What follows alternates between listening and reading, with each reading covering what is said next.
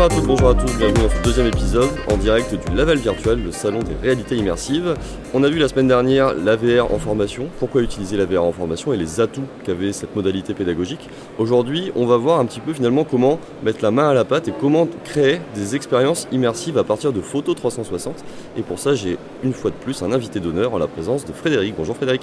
Bonjour Clément. Est-ce que tu peux te présenter pour nos auditrices et nos auditeurs s'il te plaît? Alors, euh, je travaille pour Spidernet. Hein. Spidernet, c'est une société euh, lyonnaise avec une double activité. Une activité euh, studio de réalisation de contenu et puis on est éditeur d'une solution qui s'appelle Sphère. Alors, est-ce que tu peux finalement lancer un petit peu le débat sur les. Enfin, pas lancer le débat, mais on va dire commencer à, à présenter ce que c'est concrètement qu'un outil auteur qui va permettre de réaliser des activités pédagogiques immersives? Oui, euh, alors c'est un outil déjà simple d'utilisation et c'est ça qui ouvre euh, euh, des, voies nouvelles hein, pour réaliser ce type de contenu. Alors c'est un contenu immersif, interactif. Ça veut dire quoi? Ça veut dire que on va partir à partir de photos, on va partir de photos ou de vidéos 360, très facilement accessible via une caméra caméra qu'on pose sur un trépied, qu'on va piloter à distance par un smartphone, tout le monde est capable avec quelques bonnes pratiques, de euh, produire ces ressources. Ça, c'est un premier point. Et puis ces ressources, tu vas pouvoir les enrichir. Et les enrichir avec d'autres médias, et souvent, c'est des médias que tu possèdes déjà. Ça va être par exemple euh, des photos, ça va être des images, des pictos, ça va être du son, ça va être euh, des vidéos 2D, c'est important des vidéos 2D parce que souvent tu en as déjà et donc tu vas enrichir ta photo ton panorama, on parle de, scène, euh, avec ce type de ressources. Donc si je comprends bien, pour résumer un petit peu, un outil auteur pour faire de la réalité virtuelle, c'est un logiciel, alors on va revenir après un logiciel ou un outil sur le web, sur lequel on va importer des photographies 360 et on vient rajouter finalement une surcouche interactive. Et c'est grâce à la fois aux photos et à cette surcouche interactive qu'on va réussir à faire des parcours pédagogiques, c'est ça? Voilà, c'est ça. Alors euh, plus ou moins euh, complexe, c'est-à-dire on peut être sur de la visite virtuelle euh, plus plus. On va découvrir un lieu, par exemple. On va... Un peu la Stéphane Plaza où on se balade de, photo 360 à photo 360. Voilà. Mais euh, si euh, on parle pédagogie, on va aller plutôt après vers de l'information, de la sensibilisation. Hein. et là, on peut avoir sur des problématiques d'hygiène, de sécurité, sur des problématiques d'information, d'usage. Euh, et donc là, on va commencer à avoir un scénario.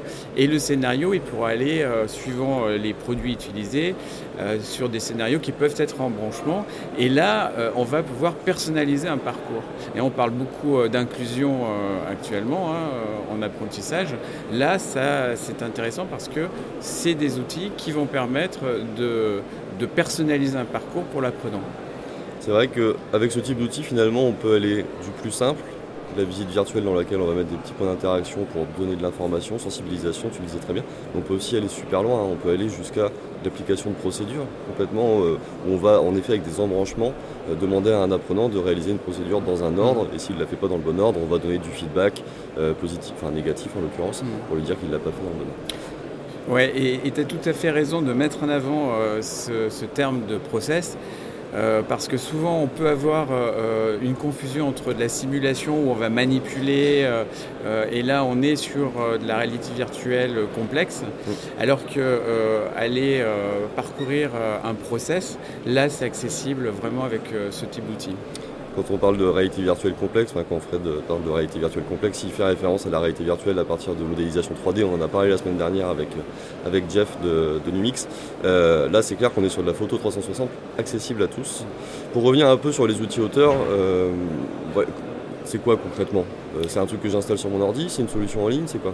Oui, alors il y a plusieurs types d'outils. Hein. Tu en as certains que tu vas utiliser en mode SaaS, hein, c'est-à-dire qu'ils sont disponibles euh, via, euh, via le web et puis tu vas travailler dessus. Donc en mode SaaS, c'est sur un navigateur, j'accède directement. Voilà, après tu vas avoir euh, des outils que tu vas installer sur ton ordinateur.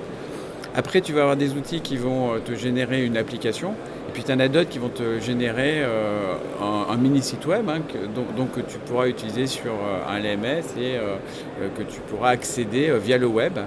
Euh, après, ça dépend euh, bah, des objectifs, ça dépend euh, des, organisations, le choix est ouvert en tous les cas.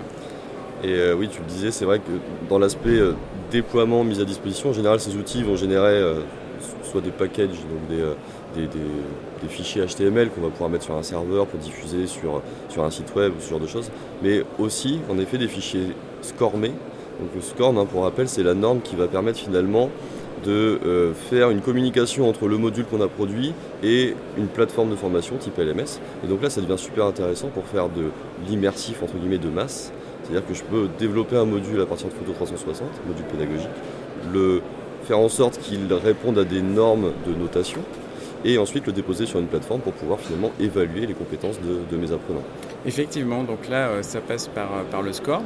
Et puis ce qui est intéressant, c'est que bah, suivant aussi euh, les, outils, hein, puisqu'on va trouver des outils basiques, hein, quand on parlait de visites virtuelles qui, correspondront à la construction d'une visite classique, jusqu'à des produits qui ont des scénarisations très avancées.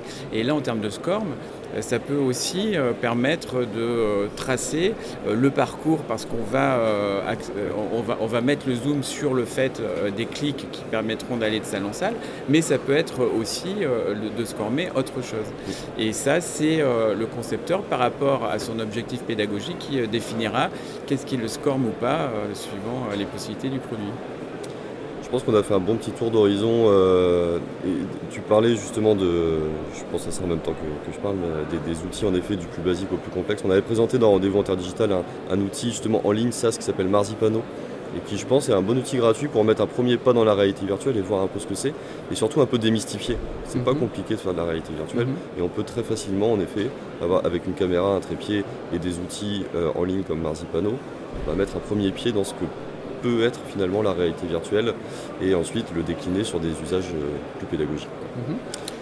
Et je terminerai avec euh, une notion euh, qui, avec l'expérience hein, qui nous tient à cœur, c'est qu'effectivement, avec ce type d'outil, vous pouvez faire du prototypage. Et ça, c'est important quand on parle d'innovation. Ça permet de réaliser un prototype, de voir l'effet que, ce, que ce contenu produira auprès des apprenants, et puis eh de retravailler simplement en rajoutant euh, des interactivités, euh, en rajoutant des éléments. Euh. Donc ça, le prototypage, cette notion est, vraiment intéressante. Elle est aussi intéressante, je trouve. Moi, j'utilise beaucoup, par exemple, quand j'ai une demande pour faire un module en réalité virtuelle et parfois voilà on demande des modules en réalité virtuelle sans vraiment savoir ce que c'est et le fait de passer par le prototypage et de faire déjà un premier jet avec des photos 360 avec des premières interactions à l'intérieur bah, ça permet aussi aux commanditaires de se rendre compte de ce que va être le module final et c'est super intéressant. Ça permet vraiment aussi de démystifier un petit peu la réalité virtuelle.